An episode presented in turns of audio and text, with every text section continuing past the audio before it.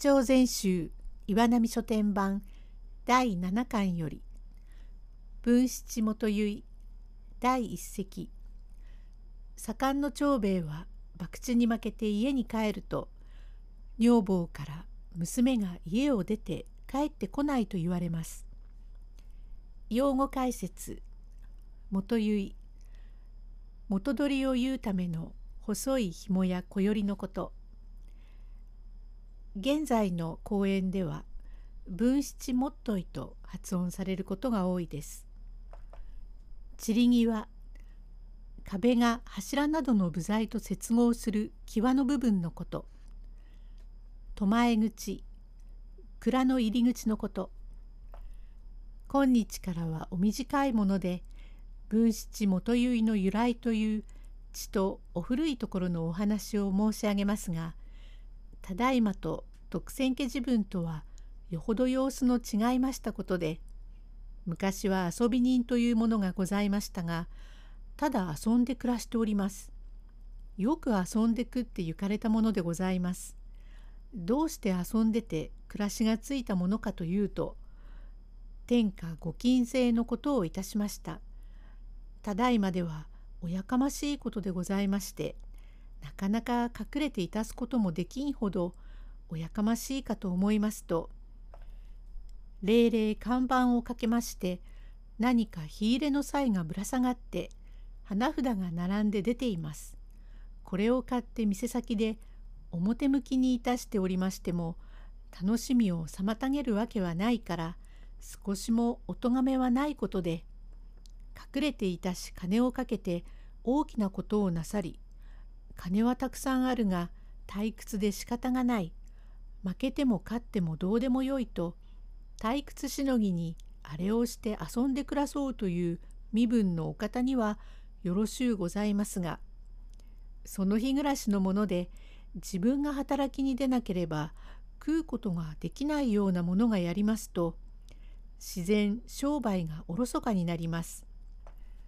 よく得づくゆえ飽きがきませんから勝負をいたし今日で3日続けて商売に出ないなぞということでどうも触りになりますからやかましゅうおっしゃるわけでしかし博打をいたしましたり酒を飲んで怠け者で仕方がないというようなものはどうかすると良い職人なぞにあるもので仕事を精出してしさえすれば大して金が取れて立派に暮らしのできる人だが惜しいことには怠け者だというは腕の良い人にございますもので本所の達磨横丁に盛んの長兵衛という人がございまして二人前の仕事をいたし早くって手際がよくって散り際なぞもすっきりして落眼肌にムラのないように塗る盛んは少ないもので苫前口をこの人がやれば必ず火の入るようなことはないというのでどんな職人が蔵をこしらえましても苫前口だけは長兵衛さんに頼むというほど腕は良いがまことに怠け者でございます。昔は博打に負けると裸で歩いたものでただいまはおやかましいから裸どころか桃引きも取ることができませんけれどもその頃はすっぱだかで赤がっぱなぞを着て「ゆうべは体をもすっぱりむかれた」と自慢にしていたとは馬鹿げたことでございます。今長兵衛は着物まで取られてしまい仕方なく11になる女の子の斑点を借りてきたがよほど短く下帯の結び目が出ていますが平気な顔をしてひくれにぼんやり我が家へ帰ってまいり長兵衛おう今帰ったよお金おいどうしたんだ真っ暗にしておいて明かりでもつけねえかおいどけ行ってるんだ明かりをつけやなおい、どこそこにいるじゃねえか。お金。ああ、ここにいるよ。真っ暗だから見えねえや。鼻つままれるのも知れねえ。暗えとこにぶっつわってねえで明かりでもつけねえ。縁起が悪いや。お豆苗でもあげろ。お豆苗どころじゃないよ。私は今帰ったばっかりだよ。深川の一の鳥居まで行ってきたんだよ。どこまで行ったって知りやしないんだよ。今朝うちのお日さが出たっきり帰らねえんだよ。えー、おひさが？どけへ行ったんだどこへ行ったかわからないから方々を探して歩いたが見えねえんだよ。朝午前を食べて出たがそれっきりいなくなってしまって本当に心配だから方々を探したがいまだに帰らねえから私はぼんやりしてくたびれ系ってここにいるんだね。な、何知れねえ。年頃の娘だお。いくらおとなしいったってからに悪いやつにでもくっついておお知恵つけられていい気になってその男に誘われてぷいっと遠くへ行くめえものでもねてめえはそのために留守居をしているんじゃねえか気をつけてくれなくっちゃ困るじゃねえか。第2席夫婦で娘のことを心配しているとある男が訪ねてきます。用語解説。春長。春になって時間にゆとりのできた頃にということ。後びっしゃり。後ずさりということ。お金。留守をしているったってこんな貧乏所帯を張ってるから使いに出すたび一緒についてはいかれませんよ。だが浮気をして男を連れて逃げるような子じゃありません。親に愛想が尽きてしまったに違いないんだよ。住人並みの給料を持ってて世間ではおとなしい親孝行者だと言われてるのにお前が3年越しバカばかりして借金だらけにしてしまい家をしまうの夫婦別れをするのということを聞けばあの子だって心配してああバカバカしい。いつまでも親のそばに食いついてれば生涯うだつは上がらないからどこかへ奉公でもするかどんな亭主でも持つ方がボロを着てこんな真似をしてこんな親についていようよりいっそのこといいとこへ行ってしまおうとお前に愛想が尽きて出たのに違いない。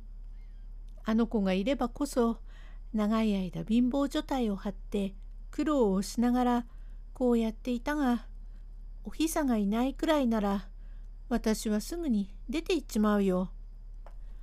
おひさがいなけりゃこっちも出て行っちまうわな。だからよう俺が悪いから連れてきてくんな。ちゃんが悪いってこれから辛抱するから。おいお願えだ。俺だってぽかりといい目が出ればまた取り返して子供に着物の一名も着せてと思ってつい負い目にかかったんだが京子もふっつり博打はしねえで仕事をせい出すからどこへか行っておひさをめっけてくんな。めっけてこいったっていないよ。いねえいねえと言ったってどっかいるとけへ行ってめっけてきやな。いるところが知れてるくらいならこんなに心配はしやしない。おふざけでないよ。私もお前のような人のそばにはいられないよ。いられねえったって、ええー、おい、おひさをどうかして、どう探してもいないんだ。いい、いねえって、えー、おい。お前のなりは何だね。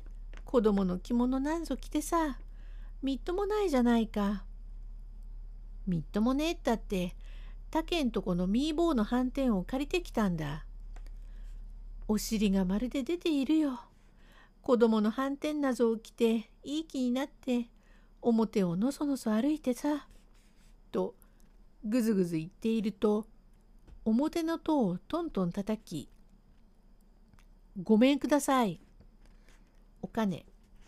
はい。ただいま開けます。誰か来たよお前。隠れ場が。しようがないね。どうか開けておくんなさい。ごめんなさいまし。えー、まことにしばらくいつもお達者で。長兵衛。